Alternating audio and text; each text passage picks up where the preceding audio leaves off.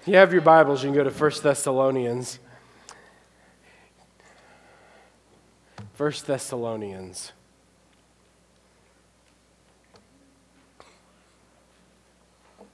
Thank you, Lord. Tonight we're going to start a series called Life Together. And I want to take a look at over the next few weeks how we cultivate community in our church. We've said multiple times over the past couple of weeks as we've started the year that our emphasis this year is on what? Discipleship and leadership development through what? Small groups, through our care groups. Let's, let's try that again because y'all scare me there. I've, I've said this a million times and, and I wasn't quite comfortable that everybody got that. So, our emphasis this year is on discipleship and leadership development through our care groups, our small groups. And, and so, our, our care groups, the reason we call them care groups, just everybody understands, care, it is what the name implies. It is a place to care for one another. And so that's why we've called them care groups. It's our small groups. Let me give you 10 reasons why you ought to sign up for a care group. And uh, I might have some cheesy things like this every once in a while. Just bear with me. Just laugh at me and, and make me feel better about my jokes. But um, even if you don't think they're funny, it just it builds my self esteem. Top, top 10 reasons. One, it's one less night of the week that you do not have anything planned. So, in case you need help filling in uh, on your schedule, because I know everybody has openings on their schedule, right, these days. So, we can fill in. There's nothing new on TV anyway, number nine. You might as well join a care group. Number eight, it's another good reason to eat. You can get together and, you know, whatever it is that you eat, you can do that. Number seven, where, else can you go to get free child care, right? That's a good one. I like that. Where else can you go to get free child care? Number six, 50% of engaged couples that attend a care group actually get married. That, that's another one that will sink in when you get home. 50% of engaged couples actually get married. Anyway, you get to check out someone else's home. That's another good reason. Number, number four, Pastor Zach has a money back guarantee. I, I, I will. I will give you your money back. If you go to a small group, I will actually give you your money back if you're not guaranteed, if you're not satisfied. Number three, did I mention that you get to eat and hang out with people? That's a great reason. Number two, you get to add new friends to Facebook. You get to meet new people, and, and I was looking today, my friend count, I think, is up over 2,000 now. I was pretty excited about that. and number one, you won't get any more emails reminding you to sign up for a care group. That's a good one, too. So, anyway, I would encourage you get signed up for a small group. Uh, February 28th, in case you're wanting to know, is our I Love My Church party, which will have more information coming about. You can tell those in the room that know about I Love My Church. That's what we talked about at our A team lunch on Sunday. But uh, February 28th is I Love My Church party, and we, we're going to celebrate and give you an opportunity to get uh, signed up for a small group.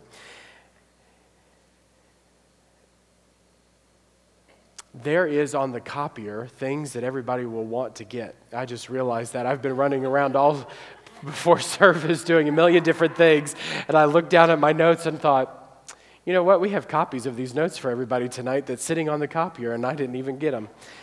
Um, they'll be here momentarily. Anyway, uh, I'm going to, over the next couple of weeks, share some messages regarding uh, and, and teaching on developing community in our church and what that looks like. And each week I'm going to take time to give you some ideas and some thoughts about small group ministry. I don't my sermons aren't necessarily about small groups, it's about community in general, but I want to give to you some of the practical things about small group ministry and begin to create, if you will, in our church a culture and an understanding of small group ministry. A lot of uh, I know that Celebration, prior to us coming, had small groups years ago, and, and they've done different things throughout the years. But small groups really become the, the core backbone of and, and ministry emphasis of our church. Everything that we do in our ministry and in our leadership structure is really structured around the small group system. If you'll think for a second, I was sharing this with our men before service, but if you'll think just for a moment about a person's body.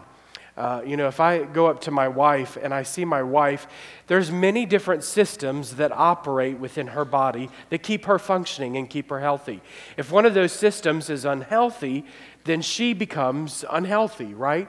I, I don't walk up to my wife, though, and say, honey, I love your skeletal system. It's the best skeletal system I've ever seen. Wow, I love it. No, of course we don't do that. But her skeletal system is one of the many systems that helps her function, right? It keeps her upright.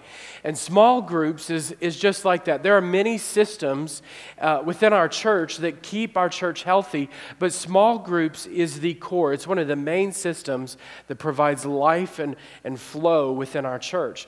Great example of small groups and effective small groups within our church is Night of Hope. I, I really, you know, Night of Hope has really got a great set up uh, organizationally and small group ministry wise.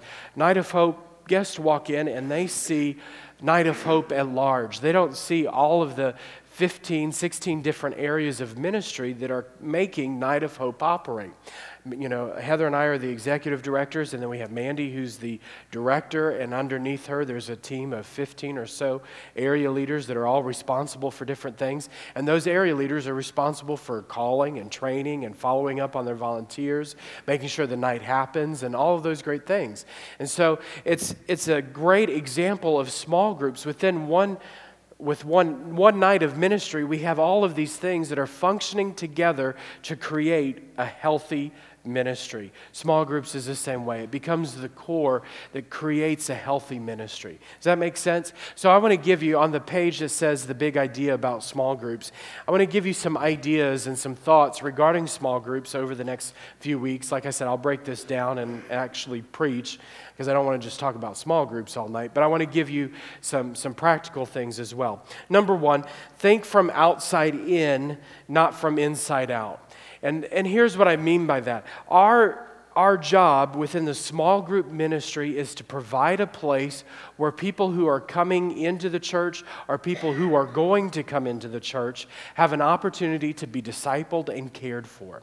And so that's small group ministry. Acts chapter 2, verse 46 through 47 says So continuing daily with one accord in the temple and breaking bread from house to house, they ate their food with gladness and simplicity of heart, praising God and having favor with all the people. And the Lord added to the church daily those who were being saved. As a church, we're going to grow larger, but at the same time, we have to get smaller. How do we do that? Through small group ministry. Notice the believers continued daily in what? They, they continued daily in meeting where? In the temple and in home groups and households. They met daily together. Now, I realize in our culture today that, that we have our schedules, we have our families. You know, it's hard enough sometimes to get people to come to church. I've got this that my kids are doing, or I got that, or I got this. But there was priority that was placed and paramount priority was placed on the house of God and discipleship. That came first, and everything family, everything else that happened in a person's life was second, and they met together daily. I, I value my times together. You know, we meet on Sundays in our church. I love our large gathering meetings. Sunday, Sunday morning is our church service. We have a great Sunday morning service with you know the presence of God and, and God touching people, changing people. People are getting healed and delivered. All of these awesome things. But what happens during the week when they leave Sunday morning service? What happens after we have 400 guests come through our doors last year? What happens to all of them? That's, that's what happened. That's, we had 400 guests come through our doors last year in 2015. Where are they all at? What happens to them? And so services become the front door, if you will. Our services are the front door where people walk through the door. But small groups help to close the back door. That's on your notes. Small groups help to close the back door. They come in through the front door, and we close in the back door through small group ministry. How does that happen? Well, someone comes in the first time, if they're a guest to our church, which we have guests this evening, and we welcome you. We're glad that you're here. And uh, we actually have a gift for you before you leave this evening, so make sure you get your free gift. But when they come in as a guest to the church, our, our job, small group leaders' job, is to immediately to help them find their place and get connected in the church. Now, let me tell you a funny story. Some of you have probably heard me tell this story, but I met and got, well, I didn't meet, but I got to know my wife at a group. small group, yep. And uh, yeah, I'd met Heather at Victory. I started going to church there. I met her. And what she do? She invited me to her small group. She wanted me. She she was already interested in me. she wanted to get to know me. I'm not lying. She wanted to get to know me. And so she, she invited me to her small group, which was a bunch of ladies. it was a co ed group. And so I got, I got to know Heather there. But it was funny because there was another guy in the church that he just kept calling and kept calling. I mean, he wanted me to come to a small group, and he called me. If he called me once a week, he called me five times a week. You want to come to my small? No, buddy. I'm going to Heather's small group. I want to get to know Heather. I want to know Pastor Heather.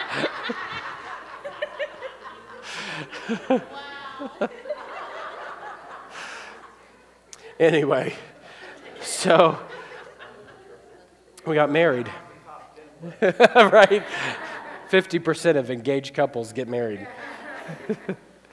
so anyway, I you know, small groups become the place where you get to connect with these new folks and they can begin to get to know people and who knows they might get married while they're at it so our, our job is to help close that back door through small group ministry if you notice the diagram there on, on your notes core, congregation, committed, crowd, that, that diagram. Thank you. That's awesome. It's on the screen. So, obviously, those of you that are here tonight are probably the core. You're the, you're the folks that are committed or core, you're here.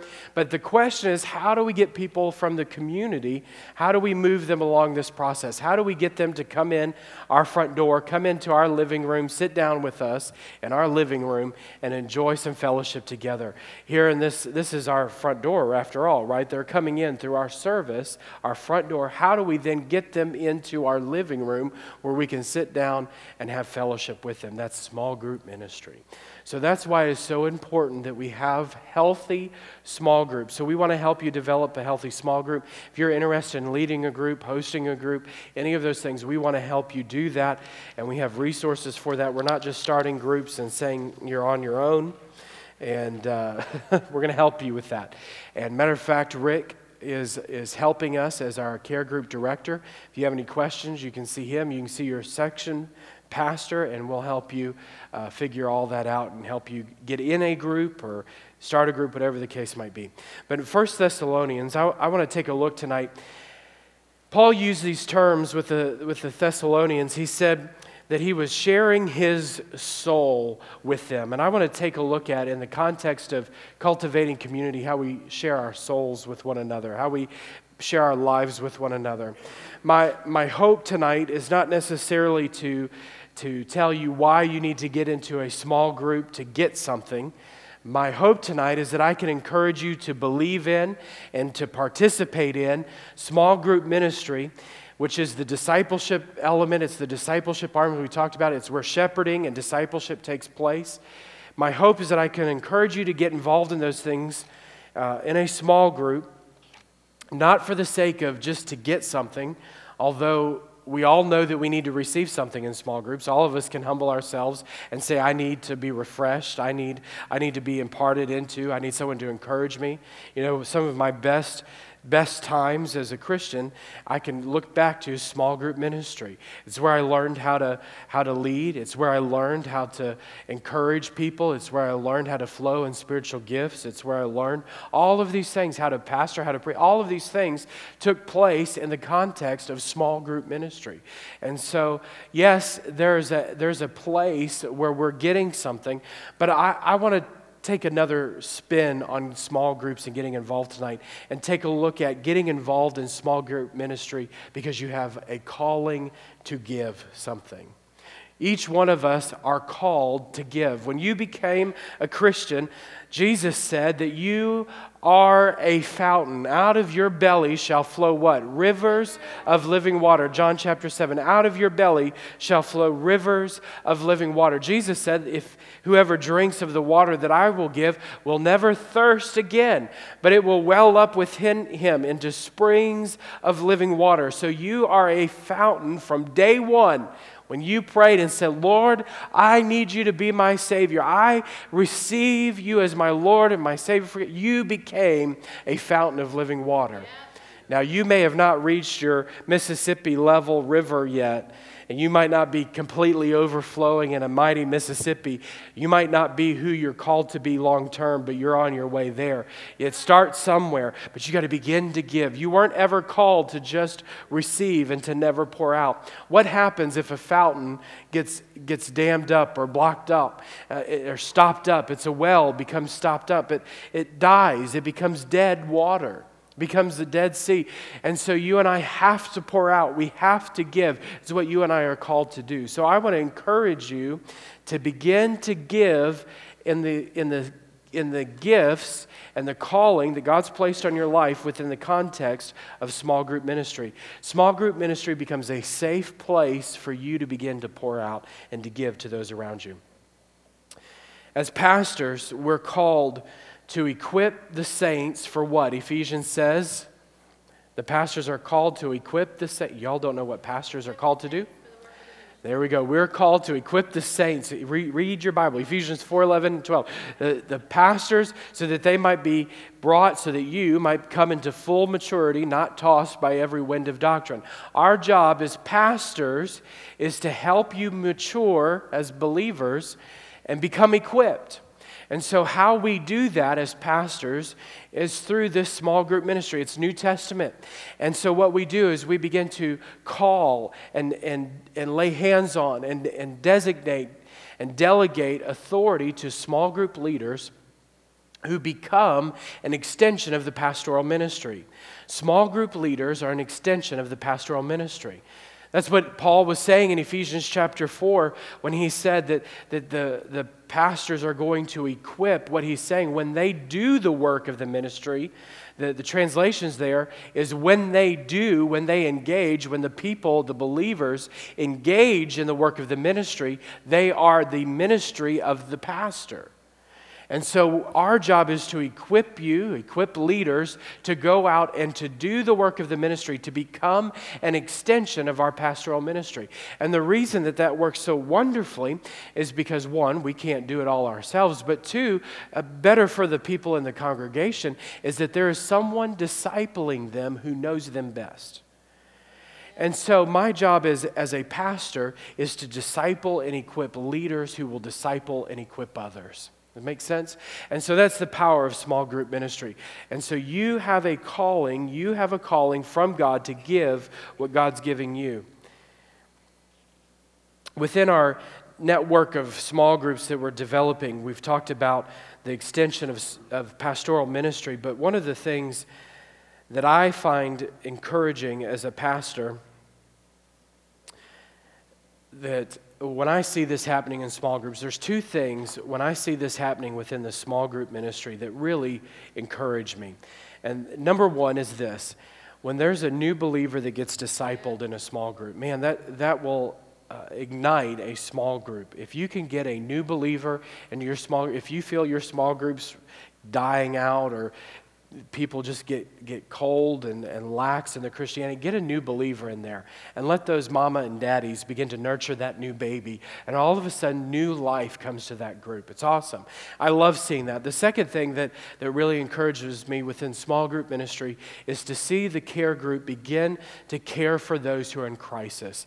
Pastor Bill brought up a great example tonight with Bob uh, McGee. That's a great example of that. When, when Bob is going through a difficult season, those who are around him in his group can begin to reach out to him and minister to him. They can go over to his house and put railings and such in to help. And by the way, great report, great testimony uh, with Bob that came through yesterday or today that he actually didn't have a stroke. When he fell, he hit his head, had nerve damage, and the medicine that he put, they, the doctors put him on, actually caused some of the problems he was having with paralysis. So they're taking him off the medicine and told him, take vitamin B6, you'll be fine. so that's pretty awesome. So, concerning the Thessalonians, if you have your Bible, we're going to read this. And uh, I just want to take a look at what Paul says regarding community and how we cultivate community in our church based on what Paul has said here. In 1 Thessalonians chapter 2, in verse 1, it says, For you yourselves know, brethren, that our coming to you was not in vain. But even after we had suffered before and were spitefully treated at Philippi, as you know, we were bold in our God to, to speak to you the gospel of God in much conflict. For our exhortation did not come from error or uncleanness, nor was it in deceit. For as we have been approved by God to be entrusted with the gospel, even so we speak, not as pleasing men, but God who tests our heart. For neither at any time did we use flattering words, as you know nor a cloak for covetousness. God is a witness. Nor did we seek glory from men, either from you or from others, when we might have made demands as apostles of Christ. But we were gentle among you, just as a nursing mother cherishes her own children so affectionately, longing for you, we were well pleased to impart to you not only the gospel of God, but also our own lives. That's a great, that's a great line to under, underline in your Bible. We were well pleased to impart to you not only the gospel of God, but also our own lives. The word souls is some translations in the Greek there, souls, because you had become dear to us. For you remember, brethren, our labor and toil, for laboring night and day that we might not be a burden to any of you, we preach to you the gospel of God. You are witnesses, and God also, how, how devotedly and justly and blamelessly we have we behaved ourselves among you who believe. As you know, how we have exhorted and comforted and charged every one of you, as a father does his own children, that you would walk worthy of God who calls you into his own kingdom and his glory. I want to take a look at what Paul says here. Paul comes to the Thessalonians and he says, regarding the attacks that's coming against him, basically, he's, he has folks that are attacking him and saying, uh, not his doctrine, but his character, saying that he was a man of ill character, that he came trying to steal or to take money from the Thessalonians. And Paul's writing to them saying, This is, this is not the case. You remember. Six times he says in this paragraph, You remember. You were witnesses. You were there. Remember? And so he's reminding them of their experience with him. And it's not based on his doctrine or the things that he taught, but it's based on the life that he sowed with them.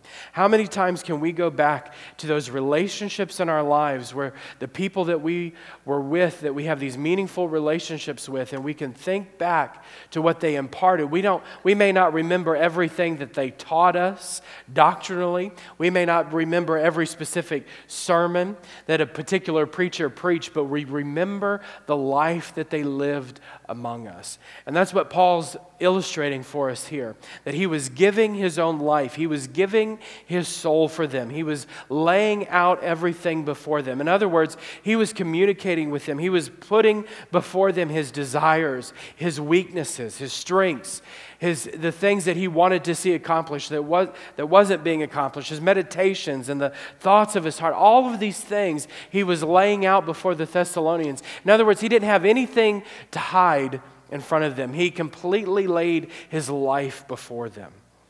Seven things that Paul gave of himself to the Thessalonians. I think that we can learn in the context of community these things that we can learn in our own lives. Paul Number one, Paul took a risk in sharing himself and the gospel at Thessalonica. Verse 2, we see, but even after we had suffered before and were spitefully treated at Philippi, as you know, we were bold in our God to speak to you the gospel of God in much conflict. Well, do you remember what happened in Philippi when Paul and Silas went to Philippi? You can find the story in Acts 16. But Paul and Silas went into Philippi, and as they're there, there was this slave girl that came and began to prophesy over them. These are the men of the Most High God. And she followed them everywhere that they went. You know, she had the right message, the wrong spirit. She's going everywhere. These are the most high. And what did Paul do? He got annoyed by, by her proclamations and he turned and discerning that this was an evil spirit, cast the devil out of her, cast the tormenting spirit out of her. Well, that didn't go too well for, for them because all of a sudden, this slave girl who was making money for her masters all of a sudden has no power and has no insight. And so they come and they, they drag Paul and Silas out in front of everybody. You remember the story. They beat them, they imprison them. And at about midnight, Silas and Paul start singing a hymn, and the, the prison shakes loose. The chains fall off of them. The jailer goes to kill himself, and the jailer and his, home, his whole family get born again as a result of that. And so that was Philippi. Well, if you continue reading in, in uh, Acts and you skip over to Acts 17, all of a sudden they come to Thessalonica, which is where Paul is writing to. And this is what it says about what their experience was in Thessalonica. They come into Thessalonica, and the, the people got angry that they were there and a mob got together, incited the city. They go to Jason's house where Paul and Silas were at. They go to Jason's house. They pull out Jason out of his home, drag him into the middle of town, and they begin to make a scene about Paul and Silas. And what was the famous statement? The men that have turned the world upside down have come here also. That was Thessalonica. And so that's who Paul's writing to. He's saying, Look, we took a risk in even preaching the gospel to you. We took a risk even coming here. And can I say to you that you are going to take a risk by developing relationship with others? You're going to take a risk at sharing your soul, bearing your life with one another. It's going to be risky business. You're going to tell someone something and they're going to let you down. You're going to say something to someone and they're going to, they're going to say it to someone else you didn't want them to say it to, and all these things. It's risky to begin to share your life with someone else. But the risk, the risk is nothing compared to the reward the reward always will outweigh the risk. If you'll just begin to share your life, if you'll begin to give your life away, that someone else could be discipled, that someone else can be encouraged, that someone else can be built up in their faith, if you'll just begin to share what God's given you, the, the reward of sowing into someone else's life far outweighs the risk. Amen. Secondly, he did not mislead them. He did not mislead them, he did not get sexually involved with anyone, and he did not try to deceive them in any way. That's what verse 3 says. Paul wrote to the Thessalonians in verse 3 of chapter 2, and he said, For our exhortation did not come from error or uncleanness, nor was it in deceit. That word uncleanness there is the word that Paul uses uh, many times to describe sexual sin. He says that we didn't get into any, any sexual sin or lust with anyone. We stayed pure, we kept clean. The modern teaching of, of that day was the philosophy that the highest good in life was to pursue pleasure. And what Paul was teaching, and of course, that type of teaching is going to lead you to what? A sinful lifestyle, compromise. But, but Paul came and he taught holiness, he taught pursuit of pleasure in God, which was totally different. The pursuit of finding your pleasure in God, not in worldly things. And so, as he taught this message, it led people to a life of holiness, it led them to a life of surrender and yieldedness to God. Instead of the modern teaching that they were facing that day. Sounds familiar. Sounds like the day and age in which we live, that, that the, the, the teaching of the hour is that fulfill your greatest pleasure, your lust, whatever it is. And, and that's not the message of the kingdom. And so we don't mislead others. Paul said we don't mislead them, we don't, we don't lead them in deception. Number three, Paul said he did not try to please men, but God. Verse 4, he says, But as we have been approved by God, to be entrusted with the gospel, even so we speak not as pleasing men, but God who tests our hearts. Man pleasing makes people phony. People who are trying to please man do so because they have great insecurities. And they, they show you the angles of their lives they want you to see in order for you to approve of them. If you find that that's you, let me encourage you relax and just be who you are Find yourself lost in Jesus. And then all of a sudden, those insecurities and those things don't seem to matter anymore. All of a sudden, you look around, and instead of seeing your insecurities and your hurts and your failures and all your ugliness, you look around and you say, you know what? Everybody else has got issues too all of a sudden you can begin to open up and share your life with someone else because it's no longer about your issues and you're this and you're that because all of a sudden you realize everybody else has it too. Everybody else has a problem too. Everybody else has an issue too. But we just surrender to the Lord and say, God, change me, transform me, make me more into your image. My job is not to please men, but to please you. The Greek there is that they preached the word with truth and sincerity. They weren't out to gain others' approval. Number four, Paul did not flatter or position himself for money. Verse 5 says, For neither at any time did we use flattering words, as you know, nor a cloak for covetousness. God is witness. The word flattery is, means to use language not for the sake of truth but manipulation. It's to conceal the truth for gain. In other words, they were accusing Paul of telling people what they wanted to hear in order to get their money. Sound familiar? Jesus said in the last days that people will pull, actually, this is what, I'm sorry, Jesus said it. Uh, it's Jesus is the word. I'm quoting Paul. But Paul told Timothy that they will heed, they will pull to themselves people who will teach what they want to hear, people that are teaching and will tickle their ears, that will appease what they want to hear for the sake of their self improvement or whatever the case is. And Paul's saying that's not what we did. That's not who we are. That's not what we did. We didn't butter them up to get their money. Matter of fact, in verse 9, he says, For you remember, brethren, our labor and our toil, for laboring night and day, that we might not be a burden to any of you, we preach to you the gospel of God. In other words, from sunrise to sunset, guess what we were doing? We were preaching the gospel. We were telling you the truth of the gospel that Jesus came to save, to heal, to deliver. He still baptizes in the Holy Spirit. Have you received since you believe? That was their message. That was their message. Number five, Paul put aside his position of power and let himself feel tender affection for the Thessalonians and open his heart to them. You know, this is, this is hard to do. When you're in a position of authority, it's hard to lay aside your authority, your power, your title, and allow yourself to feel affection for someone especially if you've been around the block, as they say, a few times, and your heart's been stomped on a few times. But isn't that what ministry is all about? Isn't that what being called to give your life away is all about? Is that every day we give our heart away and we don't know how it's going to return, but we still give it no matter what. We give it away. We give, we give our affections. We have God affect our heart and our emotions for those who are around us. In verses 6 through 8, in chapter 2, it says, Nor did we seek glory from men, either from you or from others, when we might have made demands as apostles of Christ, but we were gentle among you, just as a nursing mother cherishes her own children. So affectionately longing for you, we were well pleased to impart to you not only the gospel of God, but also our own lives, because you had become so dear to us.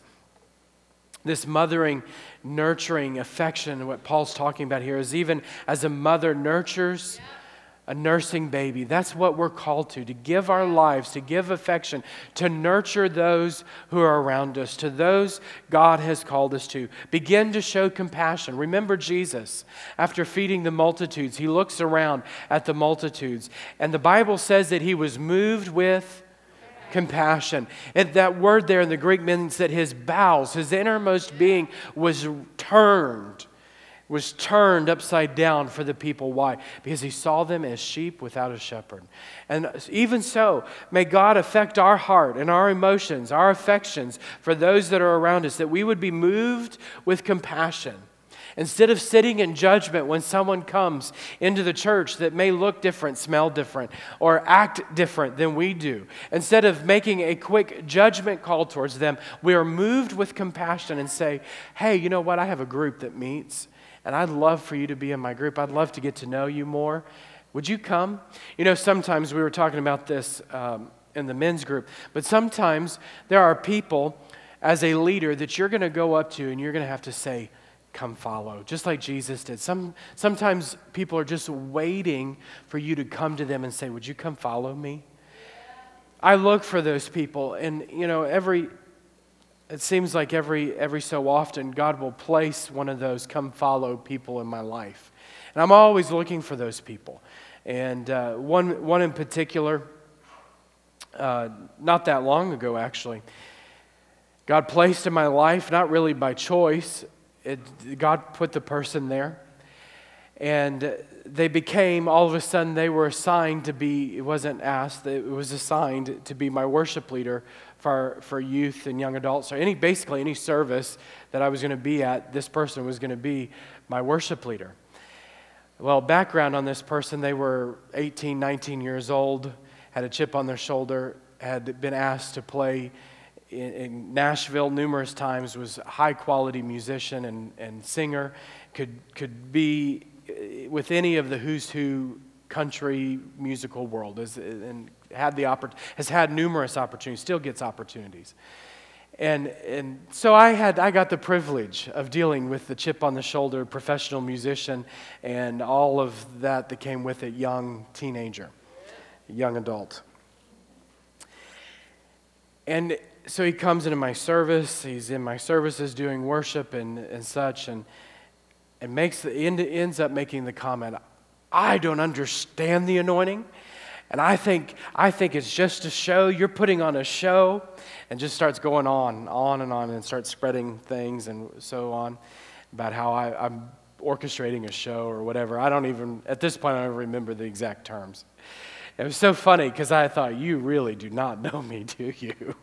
And so, you know, eventually there, there was this group that he was influential with, with musicians. And so I went to this group, the small group of the musicians who he had influenced. And I just, I just shared my soul. I did what Paul was talking about. I shared my soul. And uh, told them my story, my call to ministry, everything. I just laid it out. And I said, you know, if anybody would think that this was a show, let me tell you this. I said, I hate public speaking, first off. I hate public speaking. When I get up in front of people, I get so nervous. I usually have to take Tums before I get up and speak in front of people because I get so nervous. I hate, I hate public speaking. I hate being around people. I just put it all out. I hate, and I still do. I hate being around people. I'm not a people person. I'm not a people person. I hate chit chat. I'm not good at chit chat. I'm not good at socializing. If my, my wife, I know, she's like, "What are you talking about?" I don't hate people. You know, you get the idea. I'm not a social person. Not, I don't like to be out in the, you know, it just drives me crazy. And I said, if I had a plan for anything to even remotely be a show, the minute I'd step up in front of you know people, that plan would go out the window. I wouldn't even remember what I had planned on doing. I get so nervous. Said, so I don't even know why would you would even think that. So all of a sudden, the things began to click, and he began to realize, wow, this, this I'm beginning to see the pastor's act behind the person that's in the pulpit. And he, we began to develop a relationship. And so that, that relationship still, I mean, we have a great relationship. And it developed into a relationship where he would, we'd sit and meet, and I would disciple him through life. And I hope I didn't offend you. And, and disciple him through life. And, and we would go, you know, we just go through life together, go through ministry together and you know he's getting married in June. He's like, "Hey, can you come be in my wedding?" And all so I look, there are these people, and, and just recently, someone, God just put someone else in my life that's getting ready to do the same thing in, in a couple weeks. But, but God will place these people that I'll go after and just say, Come follow. Sometimes there's going to be people in your life you just have to say, Come follow. And it may be a little rough and a little rocky at first, but just begin to share your soul. Just begin to share your life with them and see what God does. I think we're on number six. Paul was holy and righteous and blameless among them. Verse 10, he said, You are witnesses, and God also, how devoutly and justly and blamelessly we behaved ourselves among you who believe. In other words, he was living a holy life. He was living reverently. He was walking right before God. He was living righteously. That word there in the Greek is that he lived uprightly with others. He did no others wrong. And blameless, meaning that regarding his life before God and men, there was no blame. No one could charge him with anything. He honored God in all that he did, he treated others well. In verse 7, or number 7, excuse me, Paul became like a father to them and encouraged them to leave a glorious legacy. Verse 11 through 12 says, As you know, how we exhorted and comforted and charged every one of you as, fa- as a father does his own children, that you would walk worthy of God who calls you into his own kingdom and his glory. Paul's ministry, his legacy that he left with them and encouraged them to leave with others, was not a memory of himself, it was living a God centered life. Each of us are called to do the same. If all you're doing is imparting a memory and a, and a good time with someone, you've messed up. You've failed as a leader. Our job is to encourage others to live a God centered life. It's more than just having a good time, it's more than just checking the checkbox. We want to encourage people to fall in love with the Lord, fall in love with His Word, fall in love with Him, and live a life and leave a legacy that's God centered. Seven ways that you can do this in your life, seven ways that you can give yourself away. One, take a risk of sharing your soul. Just step out there, just try it. But you don't know what they did to me. You're right, I don't. and someone will probably do it again. But take the risk. God will heal your heart. God will vindicate you. God will minister life to you. Just begin to give away. You're not called as a Christian to store up, you're called to give out. Number two, put away all deceit and manipulation. As leaders or potential leaders, we don't manipulate people by our words. We don't manipulate others. We tell them the truth. We love them. We don't flatter them. We speak life. We speak the truth in love. Number three, renounce man pleasing. Be yourself. I often tell interns and leaders who are close to us this, this statement if I have a problem with something that you did, I'll come tell you. Otherwise, do what you're called to do. Don't worry about what I think or whether or not you get a passing grade from me. I'm not, I'm not sitting, Heather and I were joking about this this week. Heather and I are not sitting by, uh, well, they get an A for social interaction this week. They get an F for doing their job duties this week. No, that's not what we're doing. We're not doing that with people in the church. We're not doing it with our staff. We're not doing it with our leaders. We're surely not doing it with you. Our job is not to sit around as leaders and grade everybody. Our job is to equip you to minister and to give you the freedom and the opportunity to do so. Amen. Hallelujah. Number four, be done with flattery and coveting. You know, it's easy to compare yourself to what someone else is doing or what someone else has right? So stop doing that. It's not worth it. Don't compare your group and the success of your group to the success of someone else's group or your ministry, vice versa, or how you do or what you do. If we did that, we would just all be running around in a, in a tailspin and never accomplish anything. So don't compare, don't covet. Do what God's called you to do, give away. Number five, have tender compassion for people. Allow God to affect your heart as the Holy Spirit does in his mothering, nurturing way, do so. Allow God to allow you to minister in that way also. Number six, be holy, righteous, and blameless in your conduct. Don't be given in to compromise. We were, we've been told of groups before in the past, not here, in the past, groups that would have beer and poker and cigar nights. come, come study the Word of God, uh, smoke your cigar, drink your beer, and play poker with us. Don't compromise. It's not worth it. Got quiet in here. Number seven, because I know nobody in here drinks their beer, smokes their cigars, or plays poker. Number seven, or goes with women that do, or whatever this saying goes. Don't smoke or chew or go with women that do. It's a bad image. Number seven, encourage others to lead a God centered legacy. You might be here this evening and you say, you know what?